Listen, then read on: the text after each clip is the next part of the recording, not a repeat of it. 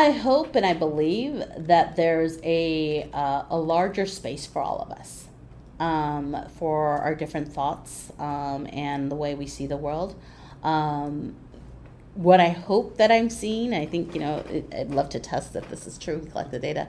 There's you know, Latinas traditionally have been activists in the background, right? Organizing the rally, putting together the flyers, you know, doing you know putting together all the food that you need for the big day, you know, and really kind of working in the background and then setting up the stage and then the man comes up and he takes the mic and all the glory goes Mm-hmm. to him. Yeah. I don't see that happening as much. You know, Okay. I see it being much more shared Mm-hmm. um, between males and females. I see more Latinas taking the mic. I think my boys, they really wouldn't know what it looks like to have a man, except for on the news or when they see President Obama speak at the mic.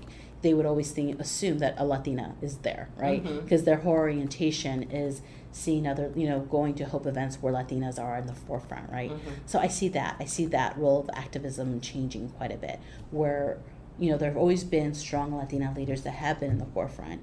I think there's a lot more now.